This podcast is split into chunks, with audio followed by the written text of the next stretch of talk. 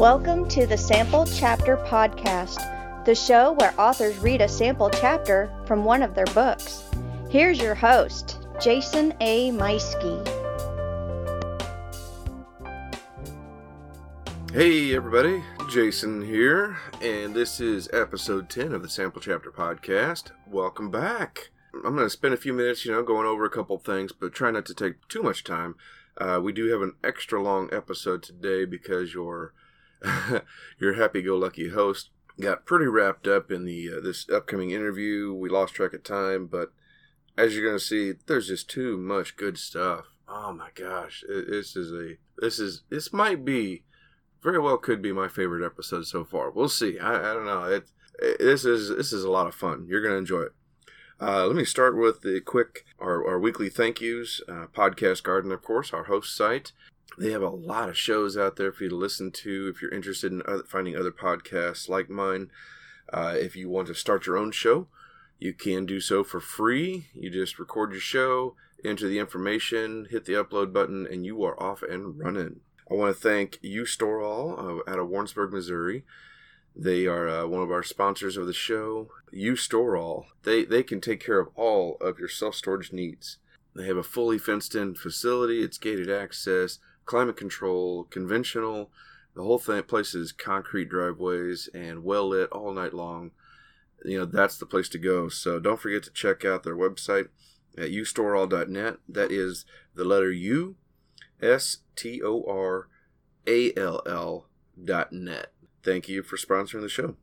So last week we had Martha Carr on here. We had a wonderful time. It was, uh, it was my first chance getting to talk to her, and uh, man, she surprised me. A couple days later, I got a got a little care package in the mail with my own uh, Got Troll mug. it has a has a picture of Leira and YTT on one side, Got Troll on the other side. There's a picture of this up on my Facebook page. So if you head over there, facebook.com slash sample chapter podcast, you can see a picture of me taking a sip out of that coffee mug. Now, see, and that's that's why you need to be following my Facebook page because yes, we're going to talk about things on the show, but uh, if I hear about contests or uh, giveaways and stuff, I'm going to also share that. So make sure you go over to facebook.com slash sample chapter podcast and like the page so you can get updated on any kind of new releases or contests or giveaways, whatever, and you yourself could end up with something like that. This was this was really cool, and and uh, you know I, am really appreciative of uh, Martha Carr sending me one of those, and I, have got it set up right here in my office right now, looking right at it. So hey, YTT. All right, well, uh, I also need to do a shout out to Roger Colby from back in episode three. Uh, yeah, he's my good buddy out of Oklahoma, and he snuck in book three of the Five Rim series. The Shibboleth Code came out, I think it was Friday, uh, last week. I had been up to my eyeballs in work and in and out all over the place, lots of stuff going on. So I totally missed that he was even doing this, and all of a sudden, next thing I know, I get an email, and boom, there it is. And uh, so you you got to check it out. I've got also over on our Facebook page, I've got a picture of his cover, which is outstanding man, this thing is a cool cover. You got to look at it. Uh, but be sure to hop over to his Amazon page and uh, or or go to his his website writinghishardwork.com and you can see the uh, the book and uh, follow the links to pick up a copy of it for yourself. So hey, Roger, congratulations. Today's show is a, a wonderful example of writing community and writers how, how we branch out and become friends with each other just like Roger, you know, he and I have been friends for years uh, because of he did a writing podcast that I was listening to, and we started communicating back and forth and became friends. Same thing. After Roger's show went off the air, I found this other show with a couple of guys, and I started corresponding with them. And next thing you know, we have a blossoming friendship uh, amongst writers. They uh, were brand new at the time. They had been recording their show, which was tracking their their beginnings as a writer. It was really really cool concept. Uh, it's called the Part Time Writer Podcast with Lee Barbant and Chris Raymond. It was a really cool show. They would uh, talk about how they would uh, try try fail, try try fail, try try success each week as they learned the whole process of writing and putting out new books. And uh, it was a really cool concept and really cool show, fun to listen to. And uh, like I said, I got to correspond with them, and we became you know we become friends, and we've corresponded a few times. And so getting to talk to them was a was a real highlight for me. Uh, getting to actually see them and, and, and speak through Skype in person.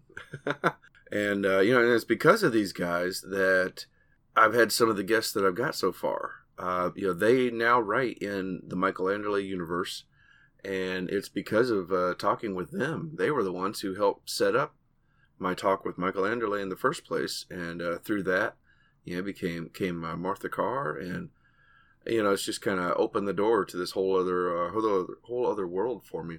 You know, thanks to these guys, and man, I mean, this is this has just been awesome, and I'm I'm having a fantastic time getting to talk to people. You know, I don't know. I you're gonna see in this episode. I mean, we talk and we laugh and we have a great time, and it's like a couple of old friends getting together. You're gonna see real quick why I'm I'm looking at this as perhaps one of my favorite episodes. So let's get on over to the show uh, with Lee Barbant and Chris Raymond.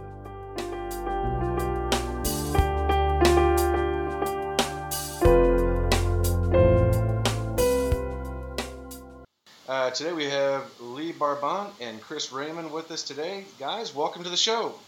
Hey, hey Jason. Thanks for having us. It's good to be here. Yeah, I'm happy to have you both. Uh, this is this is a, a, great pleasure for me, and uh, you know, I, I, appreciate you coming on. So, uh, well, let's start things off. Uh, tell the audience a little bit about yourselves and how you guys got started writing together. Yeah, huh? It was a dark and stormy night you you talk about the you're the one who got who got me started in this, so I feel like you should be the one. Yeah, Lee and I Lee and I have known each other for years, and uh, actually he was one of my students, mm-hmm. believe it or not. Mm-hmm. And the student has become the master. I'm still your student. Oh, always your student. so. Uh, so after he had uh, graduated from the program that I teach at, uh, you know, he just hung around town looking for work. Mm-hmm. And uh, one day I had started uh, probably three and a half years ago, I started writing fiction. I was writing little stories for my daughter. And one night we were sitting around drinking around a campfire, and I looked at Lee and I said, "Hey, we should write a story together." And he said, "Okay." and that's how it all started. I'm pretty agreeable. Uh, that's, that's that's my personality. When he said okay, I was like, "Oh crap!" you were just trying to be polite. I was, yeah. I was just trying to make conversation because I'm so awkward. so, uh, so let's see. Two two two years ago. Yeah, we started writing together, mm-hmm. and uh, we've done we've done uh, a lot of different projects. You want to talk about? Yeah, we had a our we had a superhero trilogy set in good old Pittsburgh, uh, where we're based out of, and that was a ton of fun. The Steel City Heroes. The Steel City Heroes. Um, about professors in the city trying to you know figure out how to teach well and then fight crime. Fight crime and get so healthcare? it's only semi autobiographical that's right. Um, then we did a kind of a um, sci-fi thriller series that technically is still ongoing um, but we haven't done anything with it for a while called the uh, jack carson series which we had a ton of fun with kind of a you know big mystery throughout the whole thing but then each book uh, has got its own self-contained story the last year of our life has been totally devoted to writing in Michael Anderle's Kurtherian Gambit universe. Um, we started a new age called the Age of Magic. It takes place 700 years in the future. Uh, the world's kind of reverted back to a medieval state, and magic has arisen, and it's about the you know the heroes and villains who try to try to make the Earth their own. Yeah. Working on a new series now. Um, it's an urban fantasy series with gods, uh, the return of the gods to Earth, and the, the chaos that they bring with them, and the humans kind of caught in the midst of that. And that's been kind of it's been a ton of fun. It's been really fun. Yeah. so, uh, all right. So you guys, you already talked about it a little bit. You got you know, the Jack Carson series, the Steel City Heroes. Now you're in Age of Magic. You got a, a real uh, knack for developing heroes. So, what uh, hmm. go about developing the uh, the heroes that you have in there? Oh, Man, that's a great question.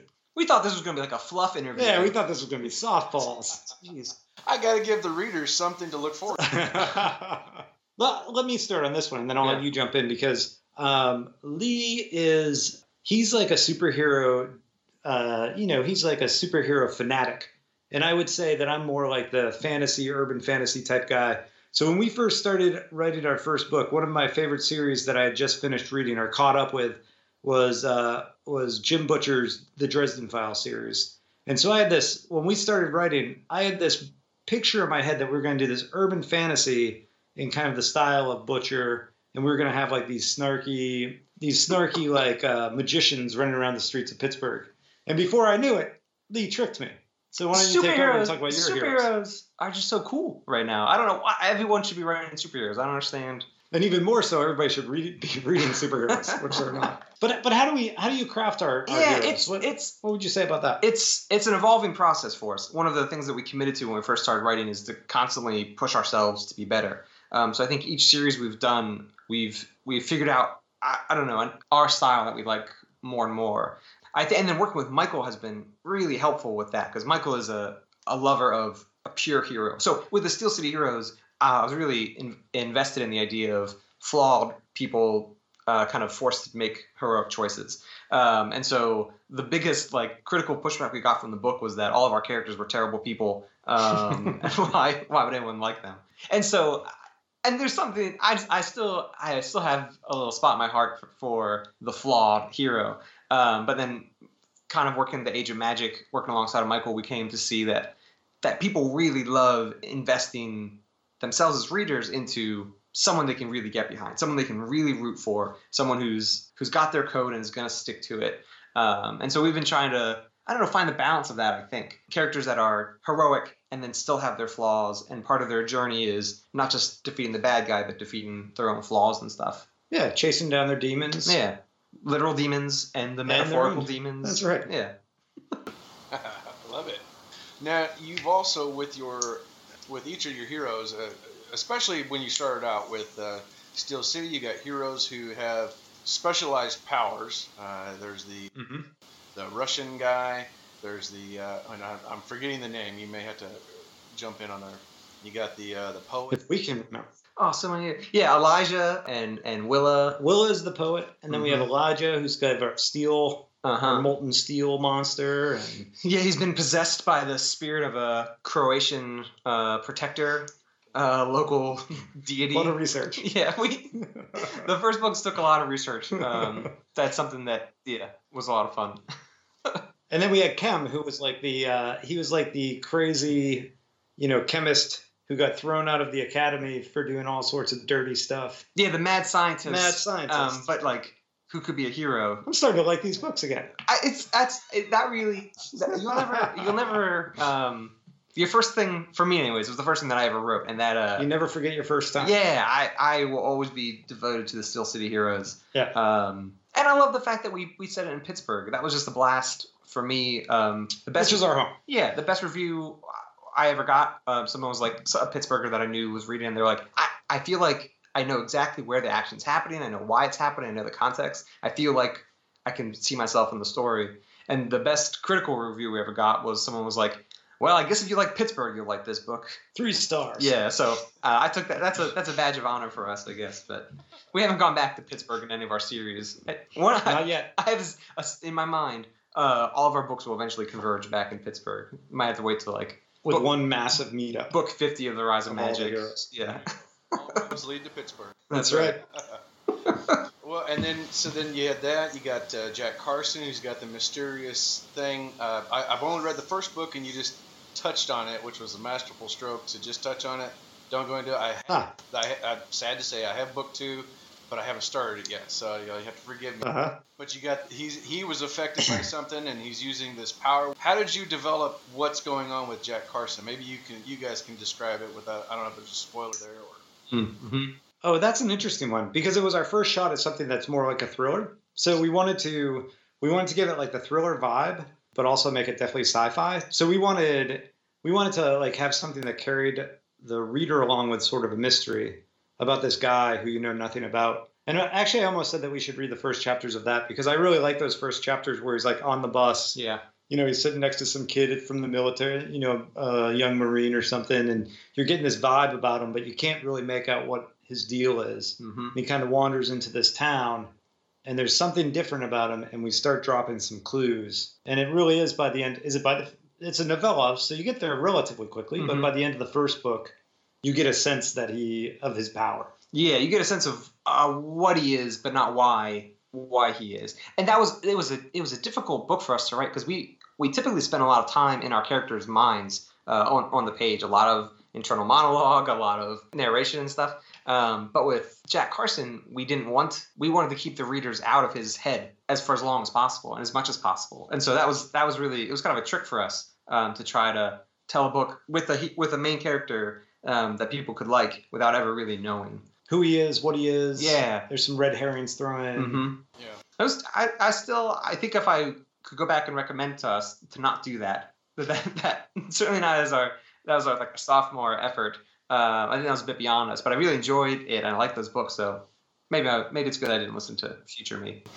Well, you know, something with Jack that I really liked too, though, was that, I mean, it, it gave me a very uh, Bruce Banner, the Incredible Hulk kind of vibe.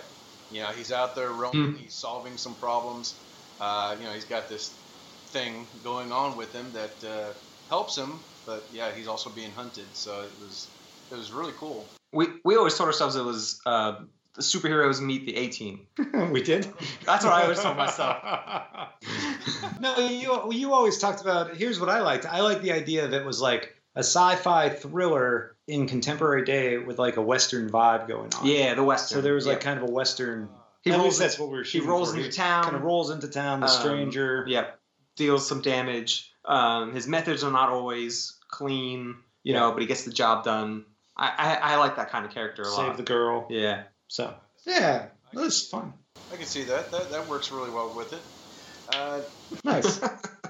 then you get into your Age of Magic, and I mean, just kind of awesome. You know, everything uh, you got. I mean, you got magic, so it just goes. Uh, you know, I've talked, that's right. I, I've talked with people who made magic that were based on uh, magicians can see ribbons, and that's how they pull strings and make magic happen. Other ones Hmm. who, uh, you know, all all sorts of different things. Where does your magic, uh, like, where do you see it coming from, and how did you develop that? Yeah. Well, by the time uh, your listeners listen to this, Michael's Michael's uh, interview and story will be will be up, so that should be that should be helpful in kind of getting to it. So we're writing we're writing in Michael's Kurtherian Gambit universe, but we really try to write it in such a way that people can jump into our series, uh, The Rise of Magic in the Age of Magic. So the first book's Restriction. The hope is they can jump into that without having reading uh, read all of Michael's books. But it, the cool thing about what we're doing so I remember before I'd even met Michael, I remember reading his tagline, and it was something like "Everything you know about vampires and werewolves is wrong." Hmm. And so he does this. He has this whole thing where he bases his paranormal uh, world on alien technology. I don't. I hope that's. I don't think that's too much. Of it. You get that pretty early in the book. Yeah. And so because of because of that, we kind of jump 300 plus years into the future from his original series, but it's the same technology that creates the magic in this kind of future fantasy world. hmm And it's you know none of the characters know the real history of where the magic came from. Um, and there, there are hints of it, you know. There's legends and stories, and that was for me. That was the fun. I, I I love high fantasy, but I don't. I felt trapped. I always felt trapped by writing high fantasy that you'd have to develop this like thousand year history to really make it so. I like Tolkien. I, I feel like that was like the standard. And with this, was awesome that there's there's like a hundred books you can read before the Age of Magic that give out that history. It's got a rich past before our characters enter the scene, and our characters only know about that stuff in terms of myths and stories from the old day, legends about the gods of old, and stuff like that. So, trying to come up with a, a form where the, the magic was technical in nature, you know, it's it's connected to, as Chris said, Michael's alien technology, um, but doesn't feel technical to any of the characters involved in it. To them, it's it's it's religion. That was kind of the idea behind it. Okay, that's awesome. Have you guys had anything that's inspired you? Anything in your writing that uh, that has really led to your inspiration today? Ooh. You know, it's it's really interesting because we work with. I've been really inspired. We work with all these other authors now. So since we wrote The Rise of Magic, one of the things that we've been doing in Michael's company is that we're the showrunners. We're like the managers for this entire age, the Age of Magic. So all the stuff like revolving around our universe. And now we're also managing the Age of Madness, which is like zombie books right before ours. So Michael needed zombie books and I'd say I'd say I'd say the most inspirational thing for me is actually the stuff that our collaborators are doing. Yeah. Like we, it's like an honor to work with these. We're like managing these authors who are actually better than us, and um, and man, some of their some of their work, like P.T. Hylton's book, you know, Stormcallers, Amy Hopkins' work, uh, Candy Crumb. I mean, if readers are interested in fantasy, we have I don't even know how many books are in the age now. We crossed the 30. yeah, it's uh, 30 plus books in the age, and these authors just write really kick-ass stories. Yep. So I would say I would say they inspire me to write better books, and um, it's nice that part of our job is like reading reading these authors' works. Yeah, I've always that's that's just been the dream my whole life. I mean, even more than being a writer, I just wanted a job where I could read for a living, and it's like cool. And also, I had this like annoying habit, my wife would call it, where I like talk to the TV after we watch a movie and like, oh, this is I don't like this, I really like this, and that. and like now I can share my feedback willingly, and all of our collaborators love it all the time yeah, to hear So to hear your my coworker. feedback. Yeah, that's right. terrible. Uh, I'll I'll say this. I'll give a specific that is inspirational, and uh, you know I'm I'm tentative to do it because all of our writers that write with us and you know in the age are great. But P.T. Hylton, his ability to create like very creative and imaginative uh, kind of magic suites, power suites, and uh, you know magical moves and things like that. The guy is just really good. mm-hmm. And so I'll read something that he writes and I'm like, oh, I wish I thought of that. Mm-hmm. And it'll inspire me to kind of think differently about how we construct our magical, you know, kind of mechanisms and stuff.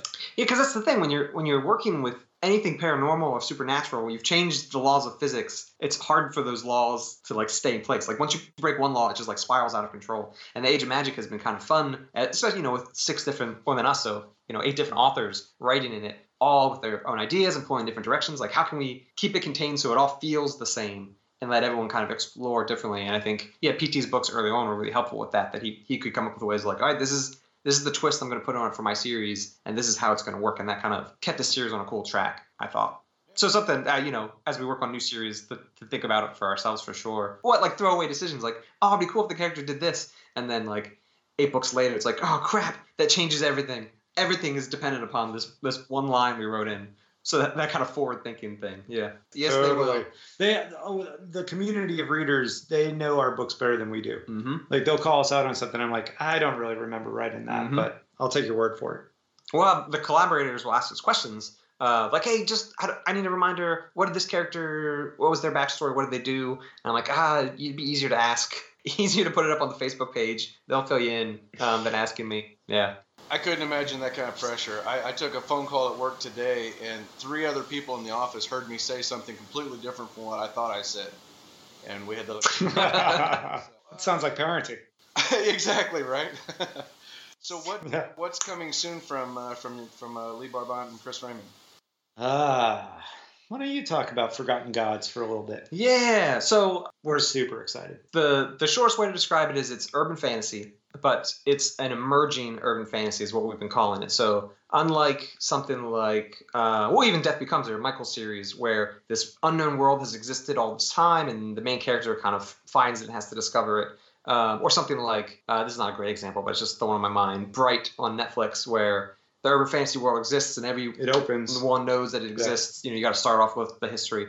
Our book starts off and the world is pretty much the world as we know it, and then the urban fantasy elements come back into it. So not only are we exploring the evolution of our characters, uh, we're exploring the evolution of the world itself uh, as it's running around in it. So it's we have a pantheon of gods that have been exiled uh, and they are returning to Earth, and they're not great people. Uh, is the, the nicest way to say it. Um, and so their return sparks chaos and war and violence. And we've had we you know we've kind of fallen in love with our main character, our hero, uh, Vic, as she kind of she never she's never thought of herself as a great person either. Um, but she's kind of found herself in this place of all right, but I I have to stop these people. That's that's my duty. That's the job at hand. And so a lot of yeah a lot of a lot of kicking ass. A lot of we think clever and creative explorations of what urban fantasy creatures and monsters could look like, trying to put our own twist on things.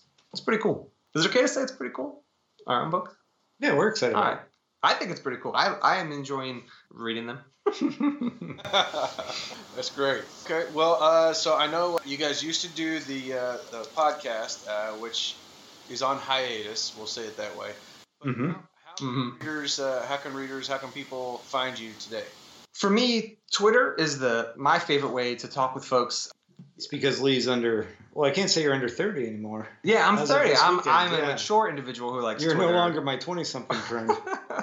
but we set up Facebook groups for our, our different series. So um, we really encourage our fans to join those Facebook groups because that way not only can they interact with us, which is awesome, but they can interact with other fans in the series. And that's like the coolest thing ever when we see our fans talking about an idea, talking about what they like, talking about what they don't like, um, talking about what they are thinking is going to come forward down the pike. So I don't. That's that's just like really cool to me to see this thing that we make uh, kind of come to life on its own on those Facebook groups. yeah, so one group is uh, uh, Forgotten Gods. Uh, we can send you the links if you want to put it into the show notes. But Yeah. Forgotten Gods for the new series. The Age of Magic is where all the collaborators come together. And then uh, CM Raymond and L.E. Barbant on Facebook. We're pretty easy to find. Mm-hmm. And if people want to drop us a line, um, yeah, we can share our emails and stuff. We, we give out. I'll give you uh, Lee's cell phone number.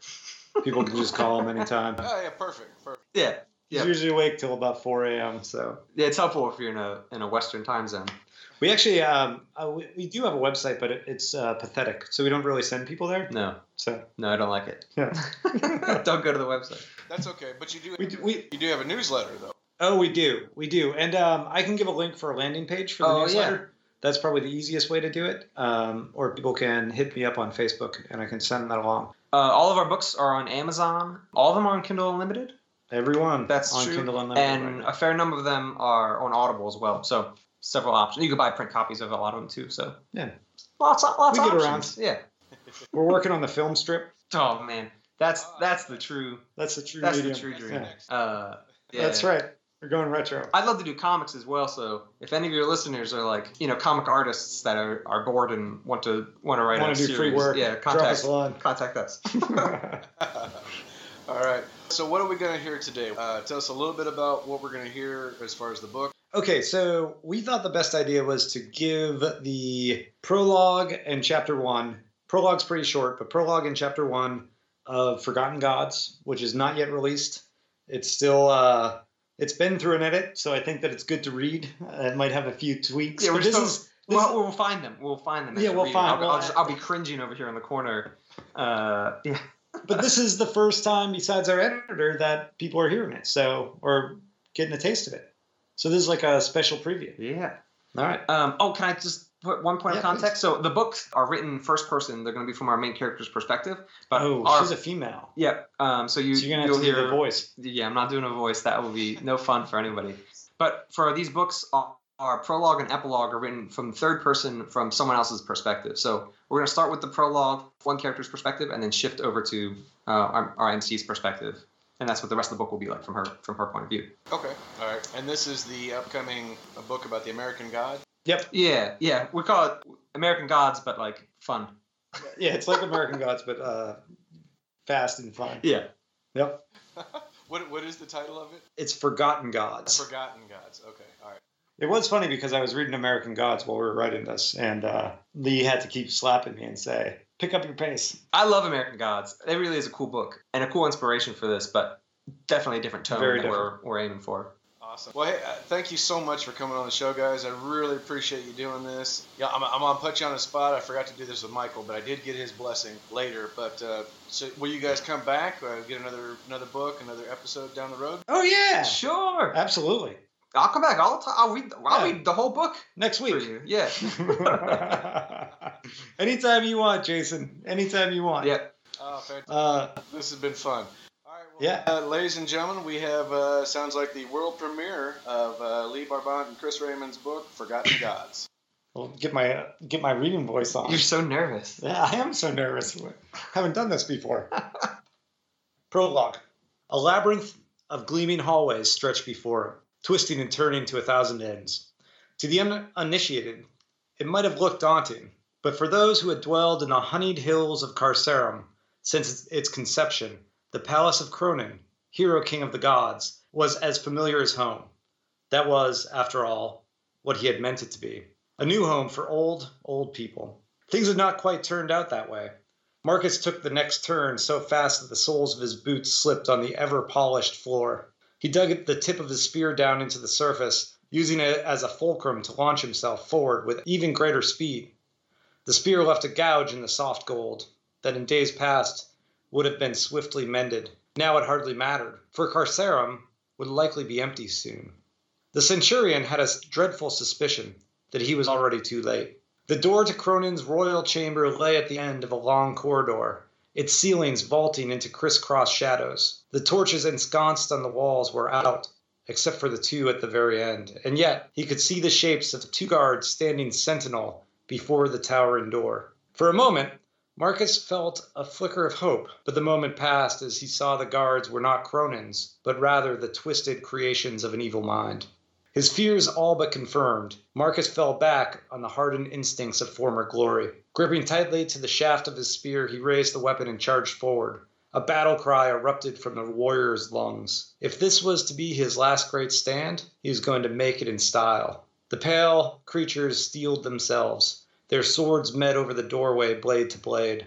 The challenge was clear. But Marcus did not stop or even slow his advance. He had fought and killed greater beings than these. They fell beneath his spear like blades of grass, their bloodless armor clattering to the floor. Pallid skin on gaunt faces faded into the realm beyond, but the soldiers hardly took notice. Of course, his great foe had already been through there. These men were not protecting their king, but keeping aid from reaching him.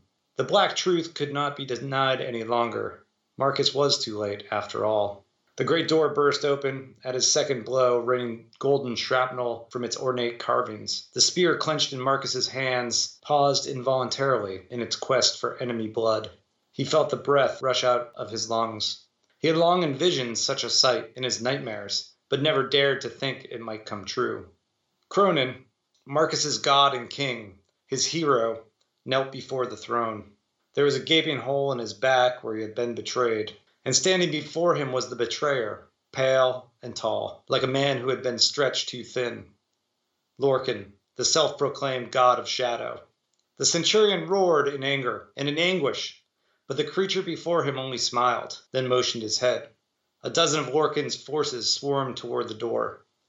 Marcus charged forward, but the old warrior soon found himself captured in a circle, bristling with gnashing weapons.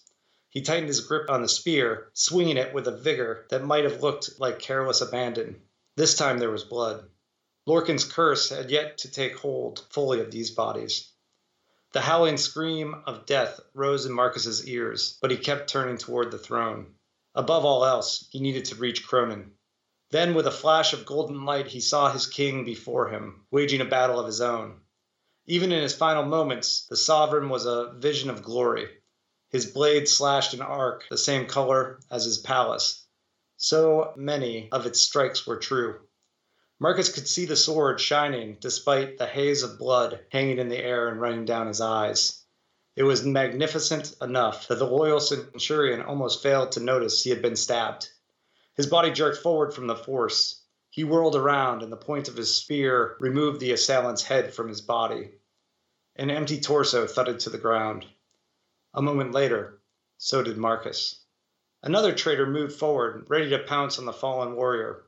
The man raised a wicked blade, preparing to cut Marcus in half. But before the weapon could fall, the man's chest exploded in a burst of light, a perfect golden sword sticking through it. As the man fell, Marcus could see the face of his king. Cronin smiled down at his servant and then collapsed. Marcus pulled himself across the blood slick golden tile, striving to reach the king before his soul departed. Just one of the wounds on his royal body would have proved fatal to a mortal, or even a lesser god. Even in death, Cronin was without a peer. Marcus hoped his killer understood that, and he hoped it made him burn with rage. The king looked up with clouding eyes. Your Majesty, Marcus said, unable to find other words. Behind the din of shouts and footsteps clattered from the hallway, Cronin reached up with a shaky hand and pulled his servant down with the last of his breath. The footsteps clambered closer. Take this. He pressed the hilt of his sword into Marcus's palm. And protect my people. Then he was gone. Alone, the centurion glanced down at the object in his hand, and at once his mission crystallized. He tucked the sword hilt into his belt. By the time the voices came pouring through the throne room's broken door, he had managed to regain his feet. His broad height cast an imposing shadow on the floor. Stop! someone shouted. Bodies surged toward him, hands outstretched, ready to seize him. Marcus gazed once more upon his dead king, and then he bolted for the window. No light graced the sky save for the pinpricks of distant stars. The way down was long, very, very long, but it was the only way left. He did not look back as he mounted the window sill and leapt out into the night. The clamor from the ruined throne room faded away. Marcus fell. Chapter 1 Sitting in a shitty dive in Brooklyn Heights, I tried not to stick out like a sore thumb. The place was full of mobster lackeys swarming the dirty bar like locusts in a cornfield. Normally, a leggy, emerald eyed brunette in knee high boots wouldn't stand a chance. They'd be on me the second I walked through the door. Tonight I was not in the mood to be mistaken for prey. Luckily, the lights were mercifully low. The bar was so dark I could barely see the guy across the table, but I already knew what he looked like. All these guys were the same bulldog jowls, necks like a tree trunk, and a million rings squeezed onto their sausage fingers. Most of that fancy jewelry was of the costume variety, unless the man wearing it was the real deal and high up in the ranks. This poor bastard was about as low down as you could get. He said his name was Frank, although I was sure he thought I didn't remember. The shot glasses lined up in front of me like drunken soldiers certainly spoke to a night that had gone far beyond the human power of recall. Little did he know I had bribed the man pouring the booze. Half water, half whatever the hell kind of jet fuel we were drinking, so I was buzzed, but still ready to rumble. It's not a good idea to be three sheets to the wind when you've got a man to kill. I put my elbows on the table, cupped my chin in my hands, and smiled at him. He smiled back, all undone tie and slightly crooked teeth. He probably pictured himself like De Niro in his prime, but he looked more like he had just eaten Joe Pesci. The shadow on his jaw made him look even grimier than he already did in the dim light. I felt a little sick, but I hadn't gotten as deep in the shit as I was by backing down, and I knew I had deeper yet to go. Tell me something about yourself, Frankie. The trick was to make my voice as sugary sweet as possible, the kind of tone that would rot the teeth straight out of your mouth if you let it. These guys ate that shit up, and Frank, bless his heart, was no exception. His grin spread and he leaned back in his chair. I'm an open book, sweetheart. What do you want to know? What I really wanted to know was exactly how much force it would take to shove an open book down his throat, but I had to play nice until he gave me what I needed. After that, all bets were off. Well, I looked at my nails, which had been specially painted for this little charade. I heard you're pretty famous around here. He barked out a coarse, phlegmy laugh. He tried to play off the compliment like it didn't faze him, but he couldn't resist puffing out his chest. I mean, I guess it depends on who you ask. Oh, come on. He downed his next shot and slapped another bill on the table. We were drinking for money, and from the looks of it, he had half his life savings piled up in front of him. A man his size going against a woman like me. It was an easy bet, one that he was about to lose spectacularly. Joke's on you, asshat, I thought. Never underestimate a girl in stilettos and a slinky dress. You're way up there with the big boss, aren't you? I asked, taking my shot and slapping a bill on the table. No need to be shy about it. Maybe I was pressing my luck a little, but he was too sloshed to notice. Frank hiccuped. Uh, I ain't nothing next to Rocco. He gestured to the money. This look like a lot to you? If Rocco dropped that kind of cash on the street, he wouldn't even blink an eye. The sleazy grin reappeared. I'm flattered, though, really. And you should be. I traced the edge of a shot glass seductively, watching his eyes follow the tip of my finger around the rim. I think you sell yourself short, Frank. Rocco Durant can't be that big of a deal, he? Again, he wheezed out a laugh. I wondered if he was going to have a heart attack and die right there on the filthy floor. It would have spared me the displeasure of his company, but right then I needed him alive. I had chose my mark with precision. No one else in the that hellhole was as likely to tell me what I needed to know. Dollface, you best not get caught talking like that. Rocco runs this town. He made a loose fist and banged it clumsily on the table. The glasses jumped, clinking. Hey, Frankie, someone shouted. You break 'em, you buy 'em. This first class quip was met by a chorus of guffaws. I caught a strong whiff of mean booze. A crowd was forming around us, closing in. I lowered my voice. I'm sure he's got people like you whispering in his ear left and right. I prodded gently, trying to ignore Frank's compatriots. I didn't like their intent, hungry looks. What's it like to be the man behind the curtain? We were getting warmer. A few more minutes of this kind of talk and I'd be home free. Frank's face fell a little bit. The corners of his mouth sagged. He looked down at his giant meaty hands and I braced myself for something unpleasant, such as alcohol-induced vomiting. But in the next instant his expression cleared. It's great, he said. Nobody messes with you if you're with Rocco. There was a weird flatness in his tone. I brushed it off. Frank's workplace woes weren't my concern. I shot him a skeptical look. Don't tell me he looks tougher than you. The guy smirked. Now I know you're putting me on, little lady. Maybe 30 years ago, I could have given him a run for his money, but nowadays, he shook his head. It takes a special kind of man to pull off that scar. right across the face. He drew three fingers down from the temple to lip, hooked at the knuckles like claws. I leaned forward, coyly to disguise the fact that my interest had just skyrocketed. Sounds dangerous. Too dangerous for the likes of you, Frank replied with a yellowed smile. It was a strange, almost kind thing for him to say. He glanced around the bar, peering through the low light. You know, he's here tonight. I could point him out if you really want to see him. There it was. I dropped my hands beneath the edge of the table, upending it in one smooth motion. The shot glasses, not all of which were empty, smashed on the floor around our feet, sending glass shards and cheap liquor everywhere. As I lunged toward Frank, I reached to the slit in my skirt and pulled my revolver free of its holster. The other flunkies stumbled backward, cheap suits and ties flapping, a flock of squawking vermin. Someone screamed. Frank's chair clattered roughly to the floor beneath our combined weight. He stared up at me, bleary eyed and stunned. I forced open his mouth with the barrel of the gun and shoved it down until I heard him gag. Then I shouted at the top of my lungs to be heard over the chaotic roar that had mounted in the room. If anyone moves, I'll blow his brains out. No one moved, but they didn't stop talking. That was fine by me. I dropped my voice and jerked the revolver out of Frank's craw. He gasped. What the hell are you doing? Are you crazy? Where's Rocco? I demanded. He blinked, too stunned or drunk to speak. Maybe I'd let our drinking game go on a little too long. I repeated myself more slowly. Where is Rocco? No answer. So I cocked the hammer with my thumb. The eyes bulged out of Frank's head. I couldn't help but feel a little sorry for the poor guy. I wasn't going to kill him. Every bullet I had was strictly reserved for Rocco Durant. Of course, I wasn't about to tell Frank that. I let him gape on the floor. He'd stopped trying to fight me off, and I appreciated that. Maybe we could get along after all. Under different circumstances, anyway. At that moment, not a single asshole in that shitty dive was my friend. The sound of a door opening caused a tense silence to fall in the bar. Frank's popping eyes tracked to the left, and I followed his miserable gaze. A man, built like a brick shithouse, entered the bar, flanked by four of his goons, two on each side. The scar on his sneering mug cut through one icy eye. It wasn't white like it was in the movies. It was red. Our eyes locked across the room. He narrowed at me. I raised my revolver and pulled the trigger.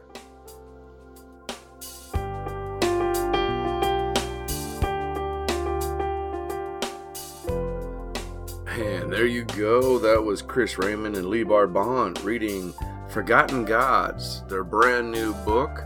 Oh my gosh, that was fantastic. I'm really looking forward to this book. I'm so happy that it just came out. So, uh, like you, I'm going to have to go out and pick up a copy right away. Hey, don't forget to head over to uh, Facebook and like our page. Don't forget to email us if you have any questions or if you have an author you want me to interview. It's uh, samplechapterpodcast at gmail.com. And we'll uh, talk to you again next week. Bye.